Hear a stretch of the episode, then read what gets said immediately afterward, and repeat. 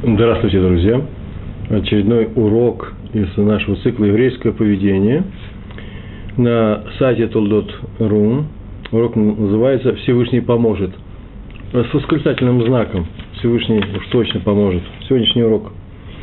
То есть еврей надеется на Всевышнего, называется «Бетахон Ашем». Бетахон – это надежда на Всевышнего, который поможет ему во всем. Другими словами – это указание э, на какую заповедь, не следует все свои силы э, тратить на заботу о своих нуждах, так что не остается сил на, на все остальное, на духовный рост и так далее. Как это делает большинство людей. Э, Всевышний сказал, что если мы собираемся соблюдать свою часть завета, договора, союза, брит, да, то он обеспечит нас всем необходимым. И именно для того, чтобы у нас осталось время, желание, силы и умение, чтобы все это осталось на соблюдение заповедей Торы. Читаем в книге Бамидбар, называется недельный раздел Баалотха, 11 глава, 8 стих. И там только так написано. Э, весь отрывок посвящен ману, мане небесной, да? Или небесной мане. Э, ману, которую подал в виде росы или с росой э, каждое утро. И так там написано было, Всевышний сказал Моше, передая еврейскому народу, что будет так-то и так-то, и разойдется по пустыне народ, то есть ему нужно будет разойтись, и соберет его, это про ман сказано, и перемолит его мельницами, ну, как зерно, и столчет в ступе, то есть приготовит из него еду. Так написано в этом, э, в этом стихе. И Зоар обращает внимание на использование слова «разойдутся евреи», «разойдется народ». Для чего разойдутся? Чтобы собрать не в одном месте, в одном месте быстро кончится, а чтобы собрать. То есть не мешает друг другу, так пишет Зоар, ибо всем хватит. Главное взять свое, предназначенное тебе, а не другому. Тебе предназначено, а не другому. Бери, не бери чужое. То есть не было сказано, где твое, где чужое. Вы берите, окажется, что ты взял свое. Это я э, добавил к Зоару. Есть еще одно добавление, но уже от Раби Йосфа Хайма Зоненфельда, Иерусалимского э, Равина, который жил здесь чуть меньше ста лет назад, здесь это, мы сейчас ведем передачу из Иерусалима, и будешь брать с легкостью, так сказано, даже не утруждаясь нагибаться. И я, правда, э, не вижу раскадровки этой мизансцены, если он лежит на земле, как можно не нагибаться. Ну, так вот написано. Хотя, может быть, это высокие сугробы, сугробы маны лежали, возможно. Э, это он написал в книге Раби Зоненфельд, в книге Хохмат Хаим, известная книга. То мы уже часто говорили, и вы об этом, конечно же, знаете, что есть три ступени парносы. Парноса – это, кстати, сегодняшнее слово, которое будет использоваться, и можно записать его в теге э, нашего, э, нашего урока парноса. По-русски это будет парноса. Не только зарплата, а еще и заработок – все, что идет, достаток, все, что идет на нужды человека. Э, люди работают ради парносы не бесплатно. Парноса – это есть сама работа очень часто, на это, слово, на это тоже приходит. Значение слова парноса на само действие, э, на сам объект. Какие три вида парносы? Все, что касается парносы, заработка, да, учим затрывка проман, это важное правило. Во все времена это всегда так. И сказано, и разойдется народ и соберет, разойдется – видно, что нужно было выйти, по пустыне разойдется, выйти из лагеря, искать ман, это утруждение, конечно, это работа. То есть ман не приходил сам по себе, не падал, как на наших черных братьев, вообще люди братья, да, в Африке, бананы с дерева, э, или яблоки на наших белых братьев, э, на Ньютона. За маном нужно было идти. Да? Так написано, утруждение, работа. И в то же время в разделе Башалах, книги Шмот, там сказано просто «и выйдет народ, и соберет, не надо разбредаться». То есть вся трудность была только в выходе, надо было подойти к выходу из Махане, э, лагеря, и э, искать ман не надо было. В то же время сказано в отрывке про ман, снова возвращаемся к самому отрывку про ман, написано, и спустилась роса с маном, да, роса ночью на лагерь. А раз так, то значит были такие, что для них ман спускался прямо к их шатрам. Отсюда мы видим три вида ступеней парносы. Это касается не только мана, мы из мана это учим, про нас, про всех. Так объясняет Нуда Биуда, известнейшая книга, автор, известнейший. В другой своей книге Ават Сион, он так пишет, что от, вот если вы слышали этот урок, если вы знаете об этом, что были такие, такие, третий вид людей, одни рядом с шатром собирали ман, вторые выходили в, из лагеря, а третьи шли далеко, то это из книги Нода Биуда. Он это обобщил э, Мидраши. И праведники, которые постоянно заняты Торой, получают необходимое практически сразу, без трудов. Э, Всевышний бережет их силы. О них заботятся те, кто заботится о них? Всевышний, да? Вот так сказано в этой книге, Авацион. О них заботятся те, кто соблюдают Тору. Сейчас о них будет речь. Есть праведники, постоянно занимающиеся Торой, о них заботятся те, которые соблюдают Тору. То есть не постоянно, может быть, не на таком уровне. Вот сейчас мы переходим к этому уровню.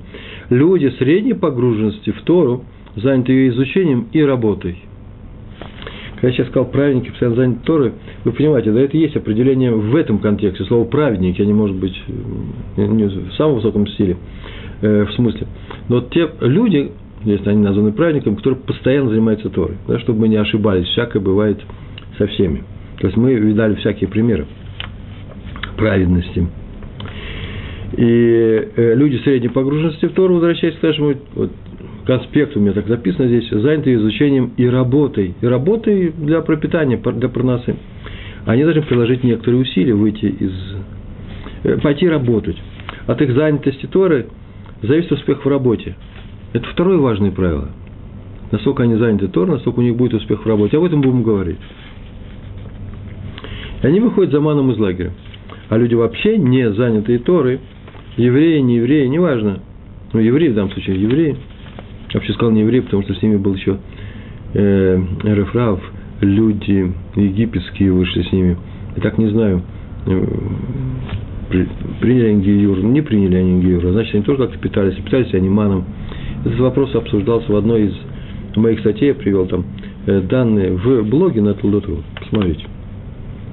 Люди вообще не заняты Торой, идут далеко в пустыню, чтобы найти там ман, собрать себе ман. Они полностью погружены в работу, в своем промысле. Но их успех в этом тоже зависит только от помощи тех, кто занят Торой.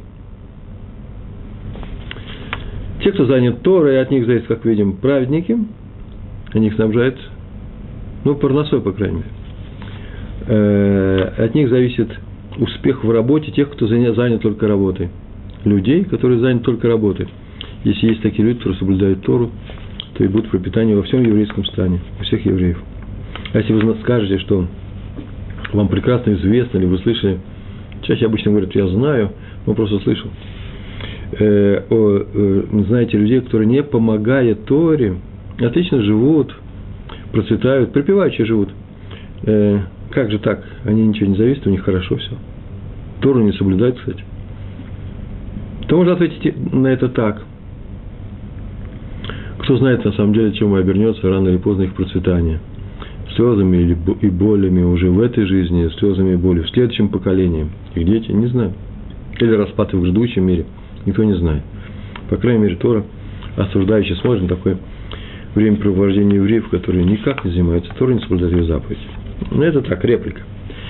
Мидраш на книгу пророка, пророка Ермияу, есть такой Ирмия, да, такой пророк, Мидраш – в этом Мидраше сказано, что пророк упрекнул еврейский народ следующим образом. Он сказал, почему вы не занимаетесь Торой? Ламаловским. Почему вы не занимаетесь Торой? Ему ответили, потому что мы заняты пропитанием. Проносой не занят. Поиском пропитания. Тогда он показал им сосуд, в котором со времен Моше лежал в храме Ман. Так было сказано, и это еще написано в Хумаше, в Торе самой. Было приказано Моше что когда войдете в страну, то э, у вас в храме э, должно лежать несколько предметов, не только скрижали, не только лухода абрит, бриз, да, но еще ценцемент. Э, некоторая баночка, в современном иврите банк, на самом деле просто сосуд с маном, который никогда не портился, хотя ман умеет портиться, если кто-то его оставил на следующий день, то он находил его изъеденным червями.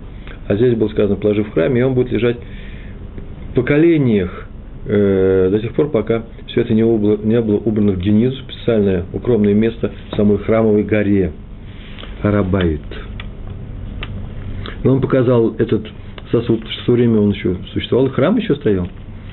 И, э, и сказал такую фразу, вот как наши працы занимались Торой, и Всевышний обеспечил их всем необходимым, всем нужным, так и вы занимаетесь Торой, и Всевышний вас обеспечит. Они же ему сказали, что почему мы не занимаемся Торой? У нас на повестке дня главный момент, а кто нас прокормит? Так они сказали. Так он показал. И показал и упрекнул их. Э, а теперь вопрос, разве может пророк требовать от народа, потребовать от народа, чтобы тот совсем не занимался пропитанием? Вообще не занимался, а полностью занимался Торой. То есть, я-то могу сказать какому-то определенному одному человеку, так будет, было бы хорошо, мы взяли на себя такое обязательство, сказать человеку, все, оставь, иди заниматься Торой, когда он или не знает, что так нужно сделать, или не может, или не умеет. Это немножко странно, тем более пророк это говорит своему народу. Да и нет, еще проще, есть еще у нас основание в книге, в трактате А вот, смотрите, во второй главе там так написано, любая Тора, если нет вместе с ней работы, она отменяется, то есть нет у ней э, результата, безрезультатно она. И в конце концов приведет к греху, если не будет, не будет работы. И там есть несколько объяснений, одно из них, как я сейчас помню, говорит о том, что если человек на самом деле нуждается, занимается Торой, но живет в проголодь, и э, вообще никакой правительства не имеет. Э, есть такие люди, сейчас мы скажем, какие люди, про какие люди, это как раз наш сегодняшний урок, про каких людей это сказано. Но он может пойти и воровать, а это не дай бог, э, чтобы насытиться, а это не дай бог плохо, лучше иметь свои деньги, их нужно заработать, чтобы держаться подальше от греха. Один из видов, да, э, получить еду – это украсть, а есть другой вид – работать. Есть третий – выпрашивать. Или просто просить. И четвертый – паразитировать. Много разных способов. Это называется грехи. Очень многие из них. Не все. Попросить – это не грех. Но если человек занимается, у него профессия такая просить, а не учить Тору, то это тоже, это тоже не очень достойный э, способ заработка. Ответ на этот вопрос, как пророк такой сказал, мог сказать, э, пророк не просил, не спросил людей, почему вы отменили Тору. Он спросил, почему вы ею не занимаетесь. То есть он знал, что евреи знают, что Тора необходима. То есть почему, зная, понимая всю значимость и важность Торы, вы ее не изучаете, вы не посвящаете все свое время. Да нет, не учите хоть сколько-нибудь, вообще не учите. Они ответили, что да, мы понимаем ее важность, но не, но не можем ею заниматься из-за необходимости искать себе заработок. Вот тут он и показал нам со Сусманом. Тем самым сказал он, повторил, это было же известно, не беспокойтесь больше необходимого. Посвятите Торе установленное вами время, не надо все бросить. То есть вам это, может быть, не следует. Ну, немного надо заниматься, установите время. Это очень важный момент. Человек, который установил час или два часа в день занятия Торы, уже, можно сказать, выполняет великую заповедь, и ради него Всевышний э, много сделает ему, сделает, он найдет ему и успех в работе, во-первых, будет, как мы сейчас только говорили, и самое главное, что э, будет э, не наказано все остальное еврейство, даже те, которые не учат Тору, из-за того, что у него есть такой схуд, схуд это э, у него э, есть заслуга в том, что он учит Тору. Э, установите сами это время – и Всевышний благословит вас тем, что у вас будет достаточный заработок. Вот вся логика. Установите время, и вам этот заработок будет дан. То есть два условия. В силу своих усилий в Торе и в силу своей веры, веры в Творца вы получите хлеб и все, что вам нужно. Усилия в Торе и вера в Творца. Достаточно ли все? Все, все ли мы описали здесь? Сейчас мы этим поговорим. Пока рассказ. Рассказ про Адмора и Сквиры, Раби Ицхак. Раби Ицхак его звали. Даже не рассказ, а просто выражение, которое он привел из, э, из Таилем, из, как называется, из псалмов царя Давида. Э, пришел к нему один хасид и сказал, что что делать, если у меня нет ничего, вообще ничего, и ничего, и даже не предвидится, я даже не вижу, откуда у меня что-то может появиться. Надо сказать, наверное, может быть, у него не было ни э, близких э, папы и мамы, которые заботились бы о нем, а все остальные люди тоже были не совсем э, достаточно обеспечены в его окружении, не было профессии. То есть он отчаялся, нет ничего, и ничего, может быть, и не будет. Что делать? даже не знаю, каким способом э, может мне помочь Всевышний. Так он сказал. Можно подумать, что нужно Всевышнему показывать способ, каким он должен помочь. Да, и ответил ему Адмор из Квиры, он ответил довольно-таки интересными словами. Все это знают, эти слова. Я сейчас на иврите скажу, и вы сейчас услышите, значит, что вы тоже их знаете, многие из вас. Вот именно этот вопрос, ой, что мне делать, если я не вижу, каким образом Всевышний поможет. Именно этот вопрос задал Всевышним царь Давид. Он так спросил, откуда придет моя помощь? Мы эйн яво эзри. Известная песня, известные слова. Э, у меня они даже есть. Как называется? Мелодия, которая на э, телефоне. Когда вы будете мне звонить, у меня раздается эта песня в прекрасном исполнении э, одного из известных певцов религиозных здесь. Я очень люблю слушать. Если кто-то вдруг услышит, не услышит, я не сразу поднимаю трубку, то есть открываю разговор, потому что я, э, э, как говорят, сижу и наслаждаюсь этой музыкой. Мы айн, я его изрим. Я отключился с телефона, во время урока я отключаю телефоны у меня. Ну, неважно, отключил телефоны свои. Э, а то бы сейчас, конечно, нужно было это оставить. Я сейчас пойти продемонстрировать вам замечательную мелодию. Ну, как-нибудь с Божьей помощью. Блин, Эдер, без обещания. Мы устроим этот хулиганство, э, устроим этот, этот экшен э, здесь, прямо в прямом эфире. Э, и он спросил, мы, мы эйн яво изри, откуда придет моя помощь?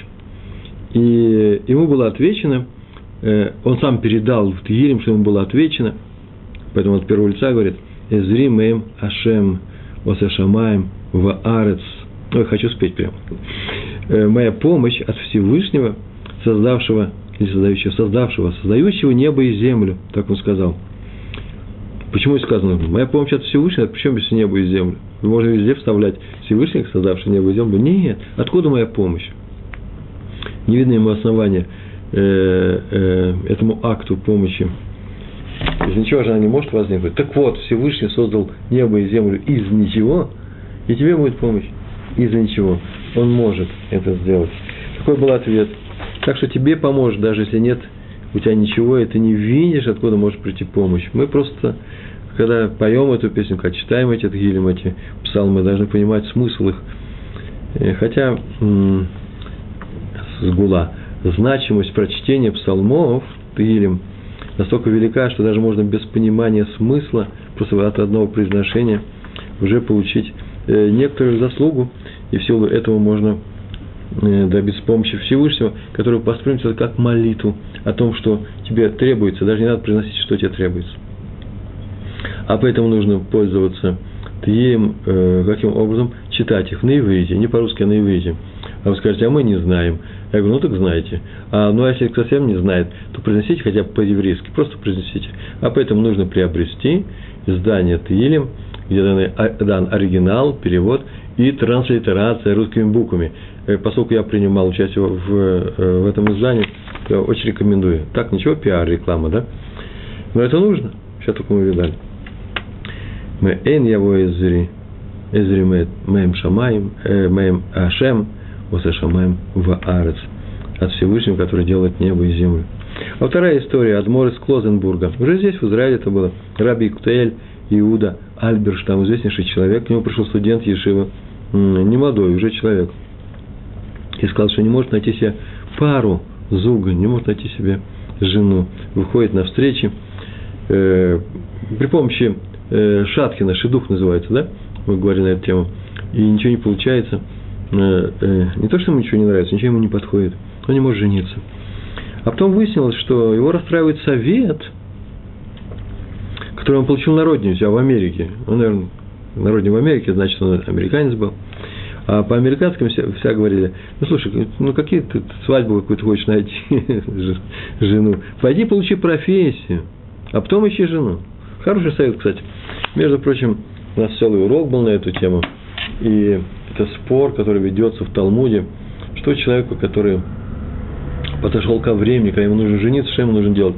Продолжать образование или пойти и жениться? Э, один из наших великих мудрецов сказал, нужно пойти и жениться, чтобы не было греха, потому что в этом возрасте всякое бывает, а потом будет правильно учиться. А э, второй ответил, ну как же, можно пойти и жениться, называется взять взвалить себе жернова надеть на шею.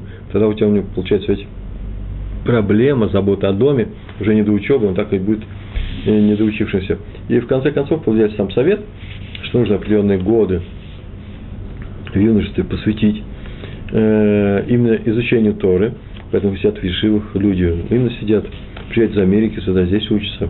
В Америке самой есть места такие.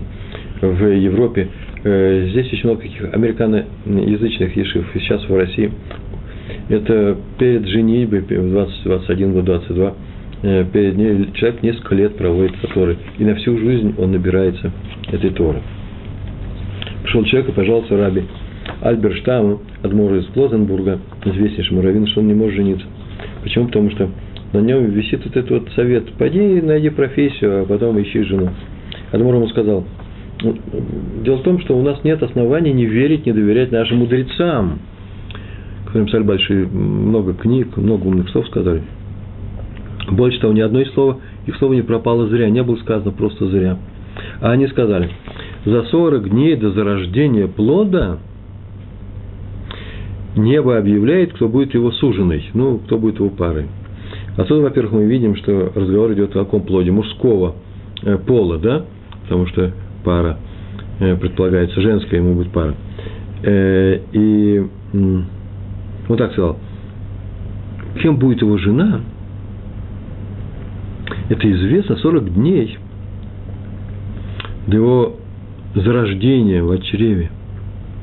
То есть, не было даже начала для плода.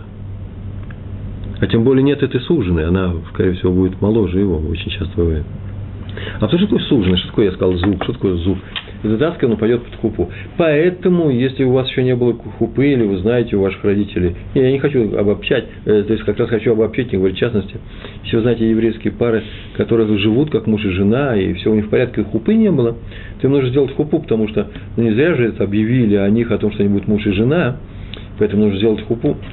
Э, даже если они прожили вместе 30 лет, 40, 50, пожалуйста, все равно чтобы это не было зря принесено.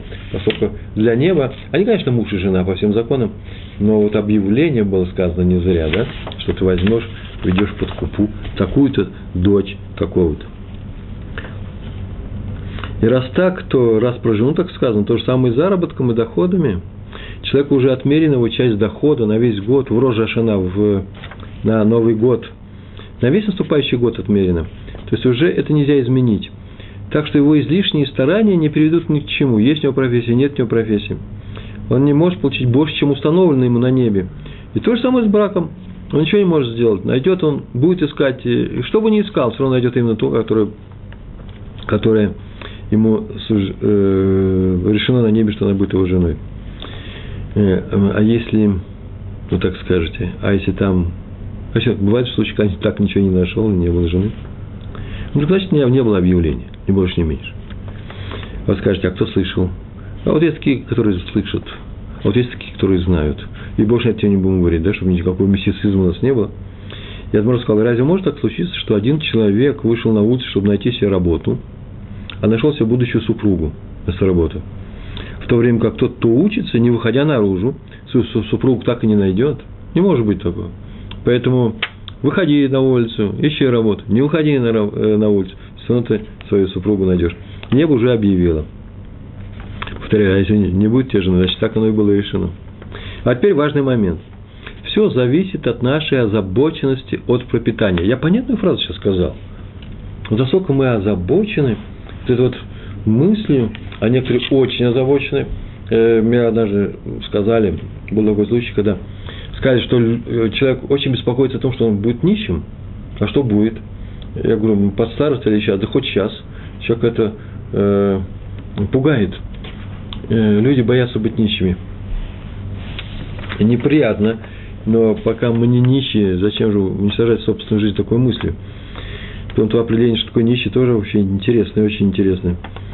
И нищие боятся быть нищими, и богатые боятся быть богатыми. Да? А нищие надеются, что они станут богатыми. А богатые? Богатые тоже надеются, что они станут богатыми. Да, как сказано в Талмуде, имеет 100, хочет 200.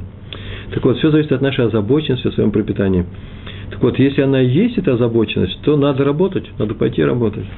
получать профессию, стараться на работе, из кожи лезть вон, не бежать с работы домой, а оставаться там, быть трудоголиком, показать начальству какой то примерный человек, можно подумать, э, примерный работник, можно подумать, что начальство руководство таким, с таким соображением. Хороших работников вставляет, плохих выгоняет. Очень редко, обычно наоборот. А другой такой, я понял буквально, он старается угодить начальнику. Так иначе он старается, он не занят Торой. Если у тебя есть озабоченность, ты работай. Вот делай все, что я сейчас сказал. Но получишь браху, благословение, в работе, за результат своей работы, это есть браха, да? И в заработках ровно в силу своей уверенности, то есть веры в помощь Всевышнего, бетахон. У тебя будет браха, какой у тебя есть бетахон – Бетахон – это уверен, что Всевышний поможет. Я полагаюсь на него. И в силу своей помощи тем, кто учит Тору. Два момента. Ты это браху свою, это, браху свою за, то, за свою работу. А нам нужна браха. Нам нужна браха. Я сейчас не буду объяснять, что такое, все мы знаем, что это такое, но она зависит только от двух факторов здесь. Так написано в книге, которую мы сейчас еще будем приводить, цитировать. Все это зависит от твоей веры у Всевышнего, что он тебе поможет. То есть без веры ничего не получается. И в силу, того, в силу той, той помощи, которую ты оказываешь людям, которые что? Изучают Тору. Поэтому ты можешь компенсировать хотя бы тем, что помогаешь тем, кто изучает Тору. Если нет озабоченности, и человек не ищет работу, но полностью полагается только на помощь Всевышнего, неба, но в то же время совсем не занят Торой, тоже у него ничего не получится у него не будет заработка, у него не будет аслаха, успеха. Никуда она придет, этот браха, если он ничего не получает. Или он получает, а потом это обрушится. Вы знаете, если человек получает то, что он не должен получать, это как бы его не задавило потом, это может приподняться и упасть. Не отвлекаемся. Поэтому большинство евреев в мире, э, в мире, в меру, это я так прочитал, ну, в мире, большинство мировых евреев, в меру работают, по возможности помогают Торе. Но кто хочет учить только Тору, тому Всевышний, Всевышний поможет полностью. Мне понятно, маленькое замечание, он будет жить скромно, не очень, не очень богато. Или, как говорят у нас в Одессе, у нас, потому что я сегодня ночью учу в Одессу, так у нас решено, поэтому я уже перехожу на одесский язык. Э, э, он будет жить скромно, не очень богато. Да, нормально сказал, по-одесски. Э, почему? Потому что если человек хочет, жить, не хочет жить скромно, а хочет жить обеспеченно, в достатке, чтобы все у него было, то это уже не чистое желание посвятить себя Торе. А такому человеку уже надо искать заработок, если он хочет жить именно таким образом. В этом наш материальном мире. Третья история Азмор, про Азмора Раби Мейера из Промышлян. Э, я это, сейчас только, сейчас только я эту историю вывесил в, в блоге, собственно, в блоге в Толдот – мне там нужно вывешивать время от времени, так я обещал местным властям, талдотовским, э, вывешивать посты. Пост это не девятый, а пост это так называется то, что э, daily пост, э, пресса вывешивает текст и в своем блоге. И вот этот рассказ я привел. И, и как раз в том виде, в котором у меня прямо на этом листочке в конспекте написан. Я взял просто однажды людям показал что у меня тут написано, меня спрашивали, а так много листочков, листочков всегда 4. И изредка бывает 5, 4, э, как правило. Э, бывало еще и 3 в самом начале. Э, и здесь это конспективно написал все с определенными значками. Я все это вывесил прямо сегодня, как, это, как оно звучит. Этот рассказ занимает у меня по объему, видите, чуть меньше полстраницы, здесь еще немножко, ну, почти полстраницы, а по времени у меня должен занять 7 минут 24 секунды. Да? Так это я планирую. Адмор Раби Мейер из Промышлян. Он рассказал своем дедушке, у него дедушка был известнейший Адмор тоже. Э, Раби Мейер Агадоль, так его звали. Э, Гройсер Мейер на Иниш. По-русски Большой Мейер. То, а он был назван в честь дедушки, надо полагать, да? Мейер из Промышлян. То зарабатывал тем, дедушка, что работал посредником Матавех, как называется, посредник э, в торговых операциях. Он где-то брал или просто сводил друг, друг с другом э, производителя и торговца. Да, это тоже очень важно. Менеджер сейчас называется. Менеджер, торговый менеджер. Очень хорошо. Посредник в торговых сделках на рынке. Но однажды он решил бросить работу и полностью посвятить себя изучению Торы. Ну, можете открыть прям сайт и смотреть, как я это написал, прям слово в слово будет. Нет? Кроме моих от, отвлечений, поэтому придется рассказывать чуть больше 7 минут и 24 секунд, а потом в конце я буду спешить, как всегда. Но все равно все успею, с Божьей помощью. И полностью посвятить себя изучению Торы, и он пошел в дом учения, э, э, Бейса Мидрш называется, и стал там учиться. Дом учения. А в это время вообще-то в доме дела не стоят. Люди завтракают, обедают, кончился хлеб. И надо было что-то делать. И стала серьезная проблема, и в это время появился один в городе, на, на рынке, один нееврей, которого до этого никто раньше не видел. Это не важно, просто он нормальный, реальный еврей, явление материального порядка. И он сказал, что у него есть несколько пудов лесного чистого, да, лесного меда. Он нашел это в лесу. Потом, как оказалось, может, он рассказал, может, потом рассказал. Колода меда. То есть огромный кусок ствол дерева с дуплом, и там пчелы э, сделали много-много сот. Тяжелую очень колоду, он ее привез на своей телеге. И многие хотели купить этот мед, чистый мед.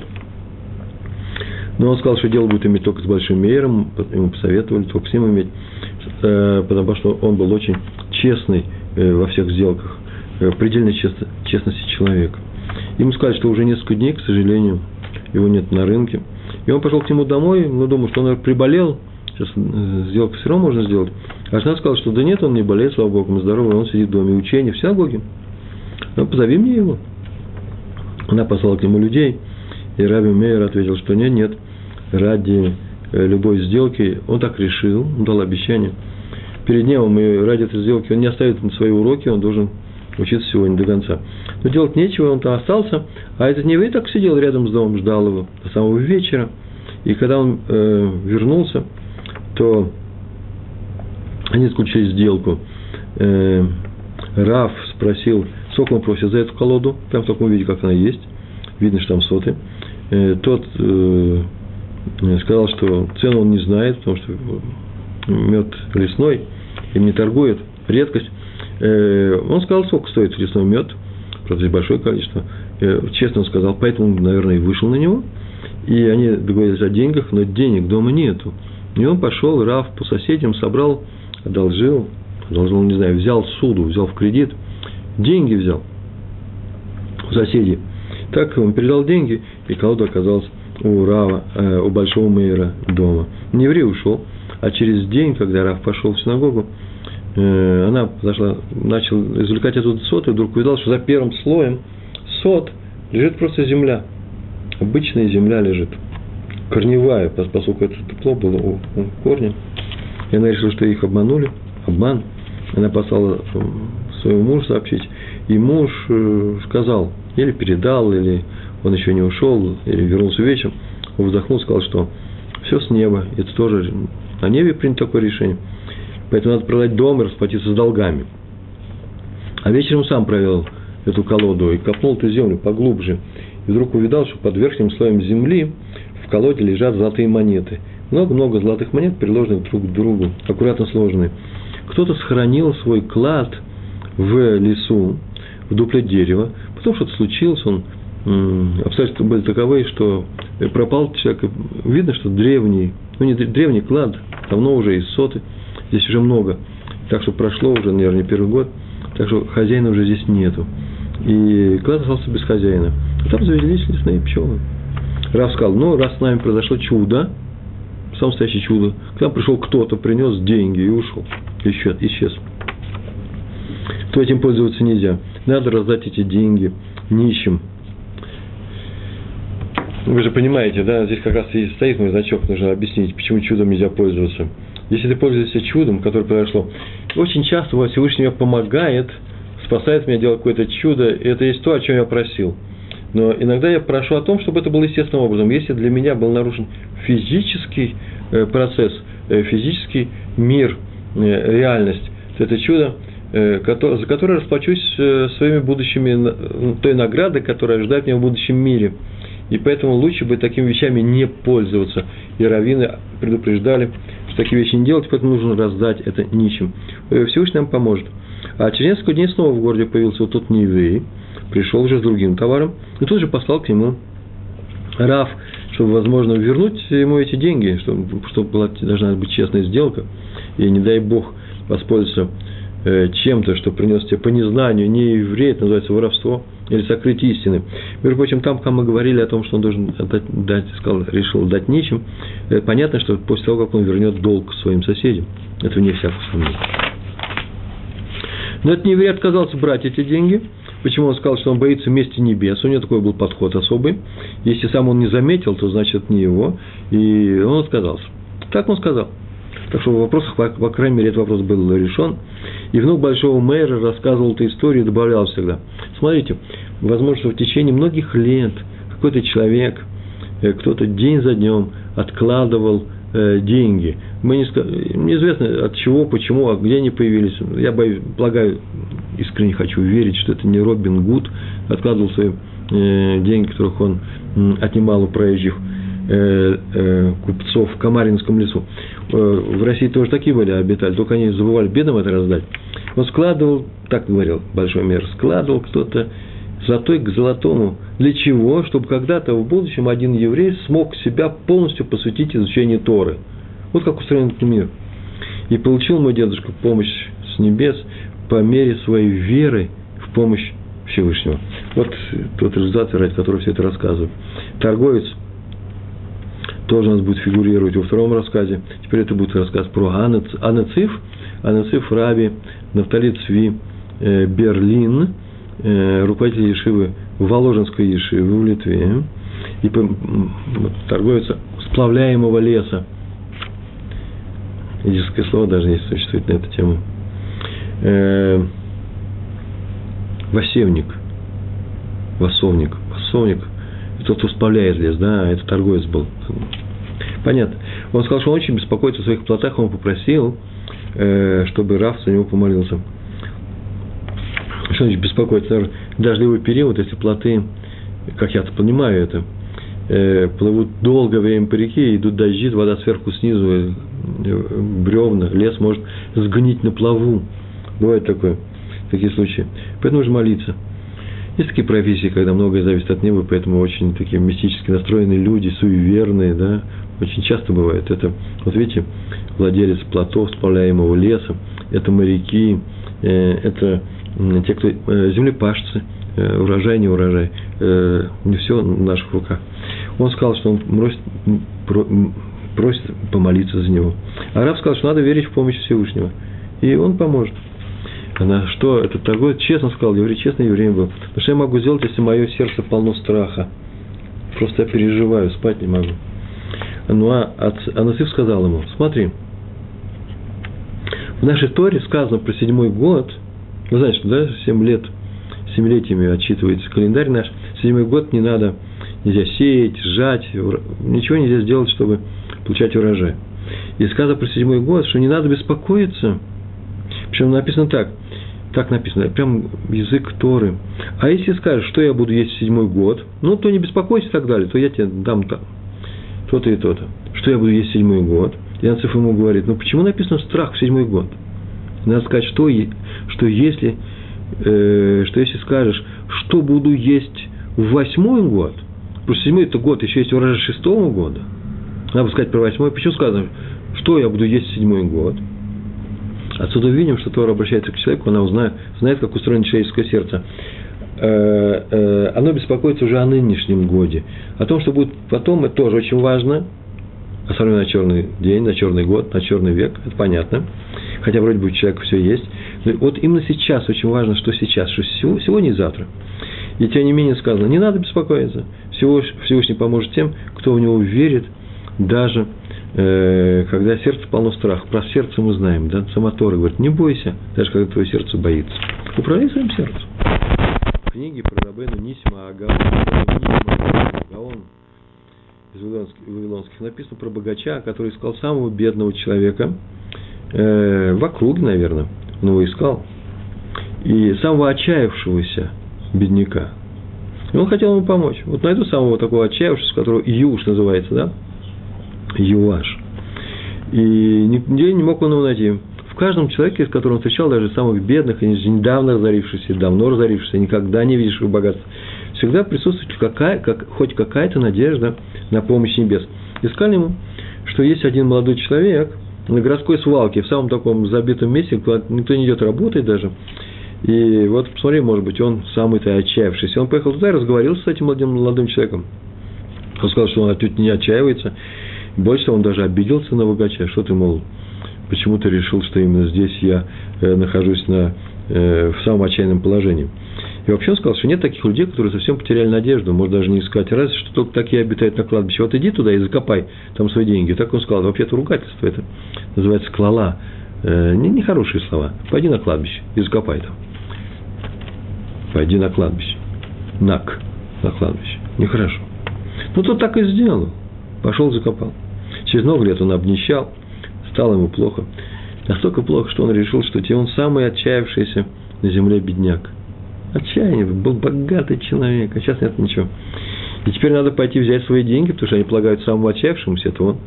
И он пошел туда, и тут его повязали стражники, они решили, что это могильный вор. Что там воровать было в старых кладбищах, не знаю саван, ну, как называется, э, ну, тапочки белые, да, и так далее. Так или иначе, они его поймали и привели на суд. И все в суде над ним смеялись, когда он начал объяснять, что это я в свое время закопал, на кладбище деньги не закапывают. Это даже не сказано ни в Талмуде, нигде. Странно очень. А то судья сказал, что он говорит, что, что он закопал, так я свидетельствую, что так оно и было. Я сам ему дал такой совет. Это я тот бедняк, который жил на свалке. Но я верил во Всевышнего. И тот э, мне помог. Я встал на ноги, выучился на судью. Понятно, что я и сам хотел встать на ноги, но я знал, что Всевышний поможет, и мне помог. Поэтому иди и выкопай свои деньги. Тебе не дали докопать, выкопай. Я тебе организую помощь из местной казны. Он управлял этой местной казной, чтобы ты мог прожить, пока не поправишь свои дела, пока ты не станешь на ноги. Знай, что нельзя терять надежду. Так вера помогает не потерять желание жить. Я в свое время, между прочим, не очень давно еще, несколько месяцев назад, этот рассказ нашел в другом варианте. Я его здесь уже рассказал. Когда один богач искал самого счастливого, самого довольного человека. И нашел его на свалке. Да, тоже городской. И то же самое сказал, что э, я самый счастливый, но всегда у меня есть недовольство собой, а самых счастливых нет, пойди на кладбище, закопай свои деньги. Э, все отличие всего того рассказа от этого заключается в том, что тот судья, э, будучи тем молодым человеком на свалке, таки немножко потерял надежду, веру в свое счастье, э, он был самым счастливым, но он хотел учиться на судью, пошел на кладбище, выкопал эти деньги. Так что в том варианте он ничего так и не нашел на этом кладбище. Э, и он в том варианте, в старом варианте, выкопал эти деньги, стал судьей, теперь как привели этого могильного, якобы вора, Э, он его оправдал и сказал, что все зависит от Всевышнего, усилия надо прилагать, но все зависит от Всевышнего. Мы так можем сказать, усилия надо прилагать в изучении Торы и в помощи тем людям, которые, которые Тору учат. Вот такая, два таких варианта истории. Я все мечтаю их взять и свести воедино, взять, придумать такой общий рассказ в том же рассказе. Такой еще был у нас, нет? Так вот, на тему бетахона, бетахон – это уверенность во Всевышнем, существует множество сказок. На самом деле, это чудо помощи тому, кто нуждается и верит. Вот это чудо помощи, оно вся выглядит как сказка. Но раз сказка, то нужно привести историю из хасидских сказок. Я вчера выслушал несколько таких сказок от одного известного раввина здесь местного. Я просто имя его лично забыл. Э, вчера была в Иерусалиме свадьба Хупа, людей, которые приехали из Америки, им устроили эту хупу, хотя они прожили очень много лет э, в браке еврейском, у них не было хупы, им организовали здесь, да, счет американской общины, или на их счет, не знаю, эту свадьбу. И я там вчера был, и пресное слово говорил, и э, там рассказывал тоже такие же сказки, один хасидский э, рэбе современный. И вот эти рассказы, например, это рассказы про Бешта. Бешта – это Раби Строэль, из э, э, родоначальник, зачинатель всего хасидского движения. Крупнейшие цадики, крупнейшие руководители этого движения. Все считались его учениками или учениками его учеников. Пример рассказывает о том, что однажды они угостили в одной деревне у корчмаря. Вы знаете, да, это был один из разрешенных легитимных методов заработка. Владеть корчмой. Там, где на э, вынос, э, в разлив, как угодно, продают что? Крепкие спиртные напитки – э, наверное, христианам запрещалось это делать, а евреи не, пи, не, не пия, да, не будучи, не спиваясь. Вот так э, мы споили Польшу, Украину, э, Литву, Белоруссию и половину России. Ну, из э, с урока песни, э, с песни «Слова не выкинешь» он был у Крачмаря. Обстановка была самая скромная, жил он, видно, сразу не богато, очень бедно. И вдруг пришел пристав, открылась дверь, вошел пристав, местный судебный или полицейский, не знаю, вошел, и трижды стукнул своей палкой, у него была трость по столу. Бум, бум, бум. Вот вариант, польский вариант, э, польский вариант э, кого памятника, который приходит, да, и хватает Дон Жуана за руку, тут в приступ входит и начинает стучать по столу. Все очень удивились, что это означает. А он, хозяин, ответил, я взял долг большую сумму местного помещика – но еще не вернул, нет возможности. И суд постановил, что после трех предупреждений от пристава э, он придет и после трех предупреждений сразу же придет, э, если они вернут долг, отправят меня в тюрьму. Мы понимаем, что такое тюрьма в те времена для еврея. И как делать это предупреждение? Спросил Бешта его окружение. Он сказал, он приходит, пристав, и три раза звучат по столу. Предупреждение. Бум, бум, бум. Так вот он их предупреждал. Ну, не будет же они разговаривать с евреем. А когда второе предупреждение будет? Это вот сейчас оно и было второе. Первое было сегодня утром, три часа назад. Он вошел и бум-бум-бум сделал. Да, надо сказать, что они сидели и кушали. И очень спокойно он был, этот хозяин, корчмарь. Он даже как-то не переживал. Рассказал как-то обыденно, как будто бы о ком-то другом. А когда у него будет э, третье предупреждение, а через три часа он снова придет. В общем, в один, за один раз приехал в наше местечко, сейчас сделал три предупреждения и повезет меня в тюрьму. А ведет себя спокойно, очень спокойно. И, наверное, у тебя есть эти деньги, если ты ничего не боишься. Он сказал, вообще у меня нет ни копейки, ни грошика нет у меня. Грошка, наверное, польские деньги. Нет, это царская Россия, значит, русские деньги, копейка. Ну, грош. Грош копейки не стоит. И денег у меня нету. Ну, пришел тут, они сидели, песни пели, удивлялись выдержке этого человека. Пришел пристав третий раз. Это сказка. Или это правда. А, это сказка, которая правда. Постучал третий раз. Они в это время ну, и ушел. Сейчас он привез за ним, пойдет в тюрьму. Они в это время, пока он не ушел, начали молиться Беркат Амазон. Ну, после чего хозяин встал и пошел дорогой. Вот пойду возвращать деньги. Денег нету. И они посмотрели в окно, как он ушел, он вышел, пошел по дороге. Он сделал несколько шагов, вдруг, как показалось, какая-то повозка, коляска – и кто-то подъехал к нему, о чем-то они поговорили, ему протянули какой-то мешочек, и он пошел дальше, колеска поехал дальше, э, э, продолжал свой путь, подъехал она к дому, и они вышли, без его товарища спросили, скажи просто, а что ты дал сейчас этому еврею? В чем? Что сейчас произошло? Он говорит, просто э, я приехал от одного богатого человека, который здесь в этом районе, и он собирается сделать большие запасы, как раз сейчас время, водки – Э, сейчас нужно заказывать водку, водку будут делать, водку нужно там варить, что с ней делать, понятия не имею. Перегонять в кубах, кубах. И вот лучше водку у этого человека, да и цены приемлемые. И на год я сейчас привел, привез по поручению своего хозяина эти деньги. Он их получил. И они увидали, что уходит, значит, он идет возвращать что? Он э, возвращает, э, пошел возвращать этому помещику Куда он пошел, мы не знаем, но они поняли, что он идет помещику возвращать деньги. УЗЕ, надо сказать, что было ровно столько, сколько он у этого помещика взял, копейку в копейку, большие деньги. Вот эта история такая сказочная про Бешта, она рассказывается как вера во Всевышнего, что ни одно, ничего у него, ни один мускул на лице не дрогнул. Я даже не знаю, как я себя буду чувствовать, когда мне нужно возвращать долг. Некоторые люди себя очень чувствуют хорошо, они просто знают, что возвращать долг они не будут. Написано у нас приедем, написано о том, что кто такой злодей? Злодей тот, кто взял и не возвращает да, по-диски говорят, чтобы вы знали. Это надо, э, надо возвращать, чтобы не вы знали. Со стороны все это выглядит как сказка, э, как чудо.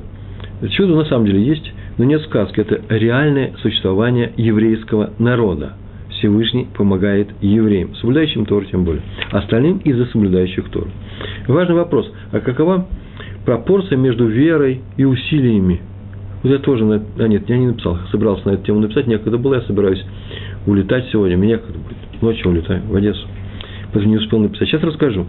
Между верой и усилием, между бетахоном и гештадлут называется, гештадлус, это усилие э, в, э, в пропитании, да, как, что я должен сделать для того, чтобы получить свой заработок. Это называется гештадлус. Хоть что-то сделай, нельзя ничего, ничего нельзя сделать.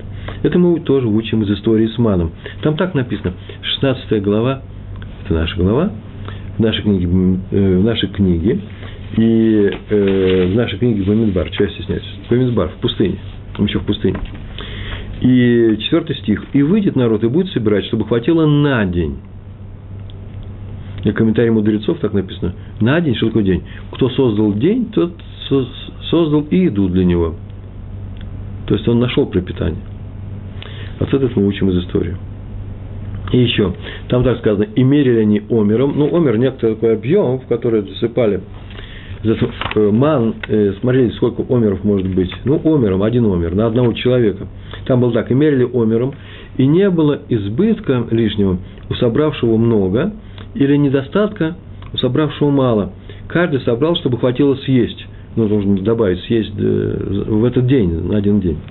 И Раши здесь пишет так. Одни собирали мало, другие собирали много. М-м, Раши не так написал. Одни собрали много, он написал, чтобы не менять. Другие меньше, чем первые. И все вернулись домой, измерили. И оказалось, что у каждого, у каждого этого мана ровно столько, чтобы хватило едокам, едокам ну, людям в его доме. Едокам важно, там так написано. Почему? Потому что есть люди, которые не, не едят ман. Не потому что не хотят, а потому что не умеют они еще молочные младенцы, поэтому они ман не ели. А между прочим, если все ели ман, а младенцы пили молоко, а остальные не пили молоко, не было молока. А между прочим, что не было молока? Коровы были, почему девалось молоко? Коровы были, и было мясо. Раз было мясо, то зачем есть ман? Могли бы без мана. Куча вопросов поднял, да? Много вопросов. На эту тему, между прочим, отвечалось уже в, э, в блоге, в моем журнале на Толдотру. Отсюда мы видим, что э, они собирали сколько, сколько нужно, а, э, собирали сколько угодно, как только хотел, а получалось одно и то же. Отсюда мы видим, первое, для каждой семьи, для каждой семьи небом уже было отмерено то, что им должно хватить. Второе, что надо стараться, надо стараться, что хотя хоть кто-то и ленится, но э, э, а кто-то наоборот больше трудится, какое-то старание должно приложить. Неважно какое. Третье. Кто старался усердствовать, то не получил лишнего. Все равно получил столько. А кто ленился, все равно получил то, что нужно. Главное, чтобы лентяи вышли в поле, так было сказано. Лентяи, мы говорим про лентяев, которые не хотят работать, все равно тоже получили. Всевышний помогает всему еврейскому народу, если в нем, в нем есть хоть кто-то, кто учит Тору. Все это актуально и в наши дни. Общее правило такое. Проноса полностью в руках Всевышнего. Не помогут ни лишние усилия, ни, лиш... ни излишняя леность, ничего. Все, что отмерено, то и будет. Об этом сказал Саба из Навардыка, дедушка из Навардыка, большой раввин. Человек один едет в поезде, пытается толкать паровоз, сидя в первом вагоне. Так он толкает его, сидит в первом вагоне, толкает. Так вот, он не приедет раньше, чем другие. Ты можешь стараться сколько угодно, получишь ровно столько, сколько тебе отмерено. И как человек знает, что все зависит от Творца, и он, Творец, его не оставит ни за что, когда он это знает, то не оставит ни за что, сделает, даст все необходимое, то он доволен своей долей. Почему? И не завидует другим, получившим больше. Ведь если я получаю только то, что положено мне, я могу, конечно, э, как называется, не совсем красиво, разинуть рот на больший кусок. Но все равно я съем в течение года ровно столько, сколько нужно. Между прочим, такая мысль, если сегодня съем больше, чем положено на сегодняшний день, то завтра не буду ли я голодать. Это я не говорил, я не знаю. Но то, что ты съешь, и ты получишь в виде одежды, в виде всех остальных удобств, все, что стоит деньги, ровно, денег, ровно столько ты получишь, сколько тебе отмерено. Э, и главное, что не будет никакой зависти. Почему? Потому что я знаю, что каждый есть свое. И сказано в Талмуде, я сегодня проверял это место Йома, трактат Йома, 18 18 лист, первая страница, 18 лист. Хай, жизнь. Скал бен Азай, великий ученый тех времен. Так написано. Тебя по имени позовут, на твое место посадят. То есть, так сказано, очень интересное выражение. Тебя по имени, по твоему имени, Всевышний знает, кого он кормит, и он даст тебе то, что тебе полагается. И человек не может дотронуться до того, что, что принадлежит другому. То есть тебе не удастся взять это, почему? Потому что тебе не отмерено. И не может одно царство, тоже интересно, заодно я же приведу, то есть какая-то одна власть, отнять даже волосок от другого царства. Раша э, пояснил, не надо беспокоиться, что кто-то отнимет у тебя твою парносу. Ничего не получится. Или кто-то будет твоим конкурентом, и у тебя все упадет. Не беспокойся, потому что тебя по имени позовут. Ты получишь свое. Все утверждено и определено в начале года на небе. И поэтому нужно стараться получить именно то, стараться, то, что, и, э, что тебе полагается. То же самое про власть. Для всякой власти отмерено ее время, и ни дня она не продержится дольше. Там сказано не на волос даже, я бы сказал, несколько минут. От тебя не зависит сменить власть. Может быть революционером, может что угодно делать. Так говорят, а некоторые, смотрите, вот они старались, он создал партию, боролись за то, чтобы в э, Австро-Венгрии, наконец-таки в Венгрии, в Венгрии, провинции Австро-Венгерской э, империи, э, было разрешено властям преподавать некоторые предметы на венгерском языке. Евреи за это боролись. И вот если бы они не боролись, венгры не получили своего венгерского языка. Ошибка, получили бы все равно. И не позже, не раньше, им так и нужно было. Просто я сказать, что если не, что если не я буду стараться за, бороться за власть, то кто-то другой ее захватит. Это не так. С властью никак с моими обязанностями. Если не я своими обязанностями, то другой их не сделает. Но здесь э, совсем другая вещь. Парноса и власть – это две вещи, которые зависят от Всевышнего. Но если вы будете прикладывать некоторые усилия, ну, хорошо, смотрите только не за счет Торы. Постарайтесь сделать не за счет Торы. Ну, и что у нас? И хотя усилий не изменит ничего, так сказано, все равно Иштадлут необходим. Иштадлус, мы говорили, что это такое, да? Видите, я в двух вариантах, ашкенадском и сефардском, приношу Иштадлут, усилия. Так написано, выйдет народ и будет собирать, им нужно выйти. Об этом написано в книге Дворим, 15 глава, 18 стих. Там так написано. «И благословит тебя Всевышний твой Бог». Твой Господь. Благословит тебя Всевышний. Это о том, что все уже отмерено. А продолжение стиха в чем благословит? Во всем, что ты сделаешь. О, начни делать, и будет браха. Но если не начнешь, не будет. Так сказано в книге Дворим с комментарием. И указано, у кого сильная вера в помощь Всевышнего, тому надо мало усилий. Сейчас хорошие, серьезные слова, сейчас я приношу. У кого сильная вера, усилий может быть меньше надо делать. У кого невелика вера у Всевышнего, тот должен сделать больше усилий, ничего не остается делать. Так, так вот, второй исполняет то, у него невелика вера, усилия большие. Сейчас он будет Абрамовичем, Гусинским, я не знаю других имен. Ему, э, он исполняет то, о чем сказано, в поте своего лица будешь работать. Я не знаю, благословение или проклятие, мне кажется, все-таки второе. Так сказано. Он это исполняет. Усилиями он будет делать. Уставать. Очень уставать на работе. Как бы он не сгорел на работе, не дай Бог. И, а первый, тот, у кого много веры Всевышнего, исполняет эту, вот эту вот вещь поте лица своего будешь доставать свой хлеб, тоже это на него сказано, да? Тем, что просит у Всевышнего, должен стараться принести это в молитве. Может быть, в слезах. Это называется, будешь отрабатывать свое, зарабатывать в молитве. Сказано в Псахим, в трактате Псахим, 118, 118 лист, первая страница. Там так сказано, трудна парноса, парноса заработок, да? Все, что связано с парносой, трудно, как трудное, как криат ямсуф, как называется, как расступление моря при исходе из Египта. Мы можем сказать, ну что ж трудного-то для Всевышнего э, море развести, сделать канал, чтобы по ним прошли евреи. Он вообще за один день создал весь мир, а это сейчас сложного. Нет, нет, здесь другой смысл содержится. Что трудно для Всевышнего, да? Так вот, Хофицхайм в своей книге объясняет так. Как в море сначала вошли по горло, вошли, море не расступилось. Было сказано вообще, скажи народу, что, чтобы, они, чтобы шел народ, идите. Там не написано, море расступился, он сказал, пускай народ идет. Нет, он сказал, пускай народ идет, народ пошел, и там море расступился. Так объясняет Хофисхайм. И потом она уже расступилась. Так с парносой начни работать, и она придет. Это называется иштадлус, начинай работать. Один Аврех пришел к э, Раву Шаху, Э, он хочет работать час, э, 2 часа вечером. И сказал, что ему нужны деньги. Ну, дочь э, старшую уже нужно выдавать замуж. Или еще что-то. Равшах сказал, что не надо. Он тоже не хочет э, оставлять, но он хочет еще и работать. Два часа вечером, ночью. Он сказал, что он не советует. Тут все равно пошел и начал работать. Через некоторое время пришел и сказал, что с удивлением обнаружил следующее обстоятельство. Раньше денег было очень мало, но их хватало. А теперь он получает больше, чем раньше, но их не хватает. Просто не хватает, нету. Равшах объяснил. Раньше ты находился в состоянии бетахон. То есть бетахон верил, что Всевышний тебя прокормит. И питался ты из сосуда с маном, тот, который лежал в храме. А теперь ты пришел в состояние гештадлус. И теперь должен работать весь день. Если ты хочешь заработать что, ты очень хочешь. Смотри, как бы ты не был вынужден работать все время. То есть э, по своим желаниям, то есть по, своему, по своей необходимости, будь скромным э, необходимым своим запросом живи. Для чего? Чтобы изучать Тору. Вот это все, все время мы говорим, лейтмотив, изучать Тору, соблюдать заповеди. Так устроен еврейский мир. Это основа того, что мы называем еврейским поведением. Большое спасибо. Если кто смотрит меня в прямом эфире, поздравляю вас с праздником Шавуот. Мы сейчас, я в Одессе, а вы здесь, в своих странах, будем получать Тору, чтобы ее учить и исполнять. Большое спасибо, всего хорошего. Шалом, шалом.